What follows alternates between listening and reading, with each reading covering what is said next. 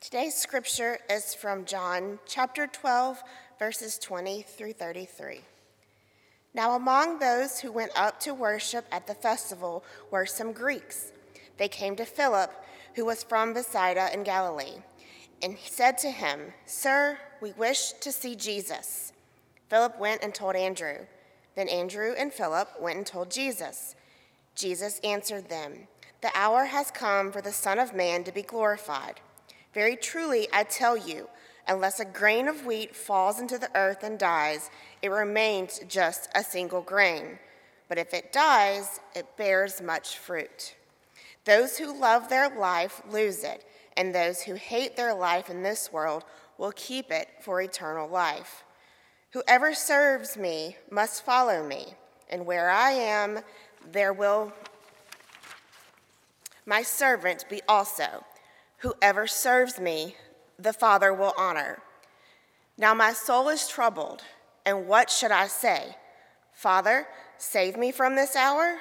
No, it is for this reason that I have come to this hour. Father, glorify your name. Then a voice came from heaven I have glorified it, and I will glorify it again. The crowd standing there heard it and said that it was thunder. Others said, An angel has spoken to him. Jesus answered, This voice has come for your sake, not for mine. Now is the judgment of this world. Now the ruler of this world will be driven out. And I, when I am lifted from, this, from the earth, will draw all people to myself. He said this to indicate the kind of death he was to die. This is the word of God for the people of God. Thanks, Thanks be to God. Why did Jesus have to die?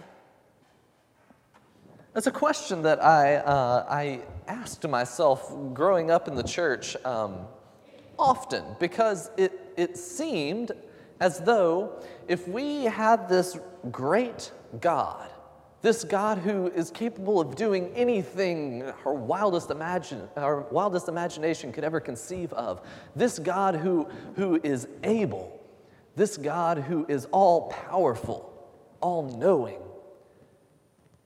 wouldn't there be another way for salvation? Why did Jesus have to die? Did Jesus have to die? That became the second question. Could there have been another way that God could have brought salvation to humanity? Now, we, we know that uh, in, as we have considered the theology that's leading up to Easter Sunday and also Good Friday, that Jesus died on the cross for the salvation uh, of all people, for the redemption of our sin, for new life. But couldn't there have been another way? Couldn't there have been some other possibility that we could have witnessed? Is there a realm of possibility in which Jesus could have kept on living, could have kept spreading the gospel across the entire globe? I mean, this is, after all, as we believe, the Son of God. Perhaps Jesus could have continued on living for the next 2,000 years, and we could go and hang out with Jesus now. Okay, yes, I was, you know, like 13, 14 years old whenever I started thinking about this, and it seemed like really nice in my head, but why did Jesus have to die? Why did that have to be the process? Jesus' own disciples contended with this question. You might recall um, in, in one of our previous messages, Peter, whenever Jesus says that he that Jesus, whenever Jesus says that he's going to have to be crucified, Peter takes him aside and says, No, you don't have to do that. Don't do that, in fact. Please Jesus' own disciples didn't want this to happen, so could there have been another way? And it took a long time for me to actually rationalize out some kind of answer to this question why did Jesus have to die? The answer lies in the natural order of things all around us. New life and sustained life is only possible through death. It sounds kind of dark, but let's go a little bit deeper into this. at uh, after, after we dismiss at 11 o'clock and you have like your whole day ahead of you, what are you going to go do or between the hours of like 11 and 1 today? Like, I guess like most people. Eat. Yes, you're going to eat. And I imagine if, if you're a regular human being and you're going to eat, then you're going to eat food. From whence comes food if not from death. We start with, you know, if you're, if you're an omnivore and you eat all things, uh, if you're going to go like have hot dogs and hamburgers after this, well, said hot dog and hamburger came from some animal that once was and now is not, and it is by the death of that animal that we are able to sustain our life in consuming that food. If you are solely vegetarian or vegan, the, the same thing is still true. In order to consume that salad that you are going to eat, the lettuce had to die. It could not continue its life if we were to ingest it and take it on as our food. Let's take this into a more cosmic level now. If, uh, if you're a, a, fan of astronomy like me, and I really am a fan of astronomy, I love uh, thinking about the cosmos and everything, the only way that a solar system can come into being is after the death of a star.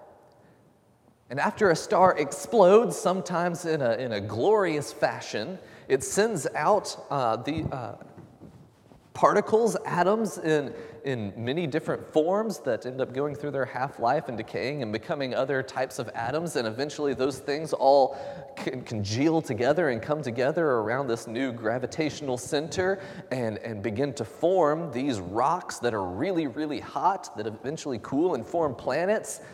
And this is how our solar system came into be. A star exploded and gave way to new life. New life is only possible through death. Jesus, in fact, brings up this very uh, conversation as he starts uh, as he starts talking about the seed. He says in verse 24, "Very truly I tell you, unless a grain of wheat falls into the earth and dies." it remains just a single grain. But if it dies, it bears much fruit. We have before us a gorgeous arrangement of flowers some hydrangeas, some roses, some greenery in here. I won't pretend to know all of them. But it is a beautiful arrangement of flowers, yes? we, we look upon this and consider this didn't just appear into being. Yes, there was a florist who made this arrangement and put it into this pretty vase and brought it up here. But additionally, the very life of the flowers did not just come into being. If you're a gardener out there, if you've got a green thumb, where do flowers come from? Seeds. Yes, I heard it out there. Yes, you have to plant it. And, and, and perhaps you remember from your own science textbooks or biology textbooks, I don't know, maybe you took like some form of botany class or something and got to see the pictures of what happens whenever a seed goes into the ground. Plant the seed into the soil, and there's water, and there's nitrogen, and all of these nutrients that come into the seed, and all of a sudden the seed splits, it like cracks, and a root shoots down. Maybe not that quickly, but that's what ends up happening. It splits and the root comes down. And then it splits again and a sprout comes up and breaks through the soil. The seed is not really much of a seed anymore. As Jesus says, unless a single grain of wheat goes into the earth and dies, it remains just a single grain of wheat. But if it dies, it bears much fruit. And then we see this growth happening. The God which we profess to be our God, the God who came incarnate in Jesus Christ, self sacrificially dying on the cross for the salvation of all people, this God is the God of transformation. Here's the thing, though, that we get kind of caught up on in the Christian life transformation requires some amount of death. And I don't mean literal death, I'm not calling on anybody to go through any kind of literal death, but a death to self, a death to one's old life. This kind of transformation, any kind of transformation, calls some part of whatever is being transformed to forget some amount of what it once was. Perhaps not forget, but to let go of, to release. And then it is possible for transformation. We have this beautiful ritual in, uh, in the life of the church. Uh, it is a ritual which the Christian church adopted from the Jewish practices of mikvah, or purification ritual. Call it baptism. We here in the, in the United Methodist Church, we have a, a baptismal font. Uh, I, I, did not grow up fully in the United Methodist Church. I, I was baptized in a non denominational church, so I was dunked all the way under. And I flailed like a fish because I was panicking. I thought I was going to drown. Probably not a good sign during baptism, but that's what happened. But we, we in the United Methodist Church, we have a baptismal font, and we do either pouring or sprinkling. And the, the uh, process of baptism, like I said, comes from this uh, Jewish ritual of mikvah, in which there was this pool type thing in which a person, to go through the ritual process of cleansing, would enter into this pool and then come out. Uh, the uh, sect of Judaism called the Essenes, these are the people who ended up writing uh, or copying the sacred text of Scripture that we have. Anytime they came across the name, the, the name of God, Yahweh, anytime they came across that name, before they could write it, they would have to go through the pro- ritual process of mikvah, dunk themselves under, and come out, and then they were able to write it because that is a sacred name. It's a sacred process. But this process then gets adopted into the practice of John the Baptist, who eventually baptizes Jesus in the Jordan River, and in doing so, however Jesus was baptized, whether dunked or sprinkled or poured over or whatever happened, maybe a wave just kind of crashed over, I'm not really sure. It's not very clear about it, although Jesus does come up out of the water in some sense. In that moment, that's what we adopt for our own practice, but we take it even a step further in acknowledging that there are two kinds of baptisms. There is baptism by water, and there is baptism by the Spirit. Now, in our tradition, we practice both at the same time, that both happen simultaneously, that there is bab- that with baptism by water is also baptism by the Spirit, that the water is an outward and visible sign of an inward and spiritual grace. In doing so, we are also recalling the very moment in which Jesus was died, buried, and resurrected. This moment of, uh, in, in the older church, older church, uh, the early church, but a little bit later than the early church, in this time frame, they were doing the full dunking process in which you were you would remember the uh, the death, burial, and resurrection of Christ all in one fluid motion. The death, you go under. The burial, you're under for like a brief second, and then the resurrection, and you come up out of the water. It is this moment of acknowledgement that in order to embrace transformed new life, person must die and be born again. This is the very conversation that Jesus had with Nicodemus.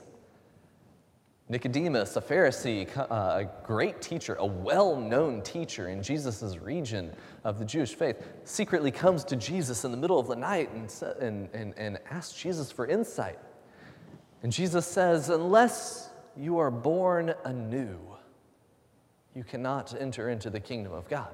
And, and Nicodemus is like, I don't understand that. How am I supposed to be born anew? How can anyone re enter their mother's womb and be born again after already being born? And Jesus is like, Don't be ridiculous. That's insane, Nicodemus. You can't do that. No, this birth is a spiritual birth.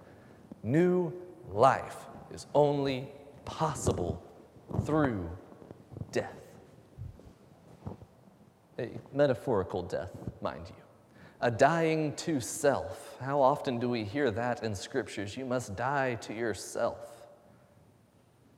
To let go of that old life. So, The passage that we have before us is a very peculiar passage. Um, coming from the book of John, those of you who have uh, been in Bible study with me know that John is my least favorite gospel. It's just horribly frustrating, and he uses all of these metaphors, and it's not very cohesive, and it's very, uh, it's very gnostic which just means it's very knowledge based, it's very heady in this. It seems like Jesus is like this mystical figure that kind of floats above everybody else and is just like, hello, hello. It's just, yeah, it freaks me out a little bit. So, but, and this is like a prime example of why it's so frustrating to me because look at what happens here. There's this festival that's going on, and some of, uh, some of the Gentiles, the Greeks, they come to Philip and Philip, and they say, we, we want to see Jesus. Philip says, okay, let's see what we can do. And then Philip goes to Andrew. Why Philip then goes to Andrew and not just straight to Jesus, I don't know. Maybe there's this hierarchy in, within the disciples. Maybe Philip has to check in with Andrew. Maybe it's just because they were really close, whatever. But Philip then goes and checks in with Andrew. And then Andrew and Philip go and let Jesus know hey, there are these people here who want to see you. And Jesus completely ignores them. After they say this, uh, whenever, uh, uh, verse 22, Philip went and told Andrew, then Andrew and Philip went and told Jesus. Jesus answered them, The hour has come for the Son of Man to be glorified. I can only imagine that Philip and Andrew are standing there like, Is that a no? Should we tell them to go away? Like, are you about to do something? I don't understand what's going on here. This is pretty. Conf- I would have felt kind of awkward in this situation. So, no, no idea if these uh, if these Greeks got to actually talk with Jesus because Jesus is over here doing his own thing, whatever. Um, and then, a little bit down after he explains the whole seed thing and the whole uh, dying thing and all of that stuff. Uh, Jesus says, Now my soul is troubled. Okay? And what should I say? Father, save me from this hour? No, it is for this reason that I have come to this hour. Father, glorify your name. Then a voice came from heaven I have glorified it, and I will glorify it again. And the crowd standing there heard it and said that it was thunder, and others said, An angel has spoken to him. This is another one of those moments where it's, it's just like, what? What's going on? Have you ever like just wanted the voice of God to speak from heaven and just like make things very clear? Like God, if you're if, if you're able to speak from heaven and say these things, like that's a pretty cohesive sentence there. Why don't you do it more often? You know, tell us what we're supposed to do. Uh, I think, and maybe, maybe I'm, I'm wrong, but I think the answer lies in how the people respond. This voice rings out from the heavens or from whence it, wherever it came, and, and the people hear it and they say, That was thunder. Okay, so even people who are hearing the direct vo- voice of God speaking to them aren't able to even fully comprehend it. This even happens uh, whenever the Israelites are at the foot of Mount Sinai, and there's this moment we call a theophany. It's like a an epiphany, but instead of with an idea, it's with God, a theophany. Uh, God actually ends up revealing God's self to the people and speaks out across the mountain. And it's like thunder, and the people are petrified and they're terrified. And after God speaks, they come up to Moses and say, Don't let that happen again. That was horrifying. Do not let God speak to us like that again. Instead, you be our mediator and go between. So I think that whole, this is, uh, I'm digressing way too far, but I think that the whole wanting God to speak to us from the heavens doesn't really work out that way because human beings aren't really prepared for it. These people even heard God speak and they don't even know what's going on. The Israelites heard God speak and they were just terrified of it and didn't want it to happen again. But anyway, so, so yeah, this, this whole passage, things are, are, are strange. And then Jesus says, This voice has come for your sake, not mine. Like, Jesus, what, what sake? They didn't even understand what happened. But okay, very good. And Jesus is over here just kind of like hovering above everybody. Like, yes, very good, very good. And then goes on to say, Now is the judgment of the world. Now the ruler of this people will be driven out. And I, when I am lifted up from the earth, will draw all people to myself. He said this to indicate the kind of death that he was to die. We've been in this conversation for a couple of weeks now through the season of Lent about this notion of what we call social holiness. This is uh, from John Wesley, the founder of modern day Methodism, who, uh, in a critique of the mystics of the time, ended up saying, There is no holiness but social holiness. This notion that all holiness must take into consideration the social dynamic, the community. And what is holiness? But to be set apart, to, me, to be wholly unique, to be set aside for a particular purpose, to be different from that which is everything else. And so, as we're talking about social holiness, what we are inevitably talking about is becoming more than I am. As I am now, I am flawed, imperfect, broken. I make mistakes like a lot. It's really hard to be a pastor because people expect you to be perfect, and I make like all kinds of mistakes. I am an imperfect human being. And holiness calls us to become more than I am, more than you are, more than we are.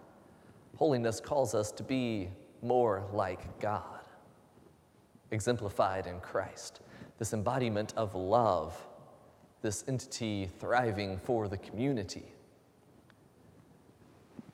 And Jesus here lets us know probably the hardest truth about the path toward holiness.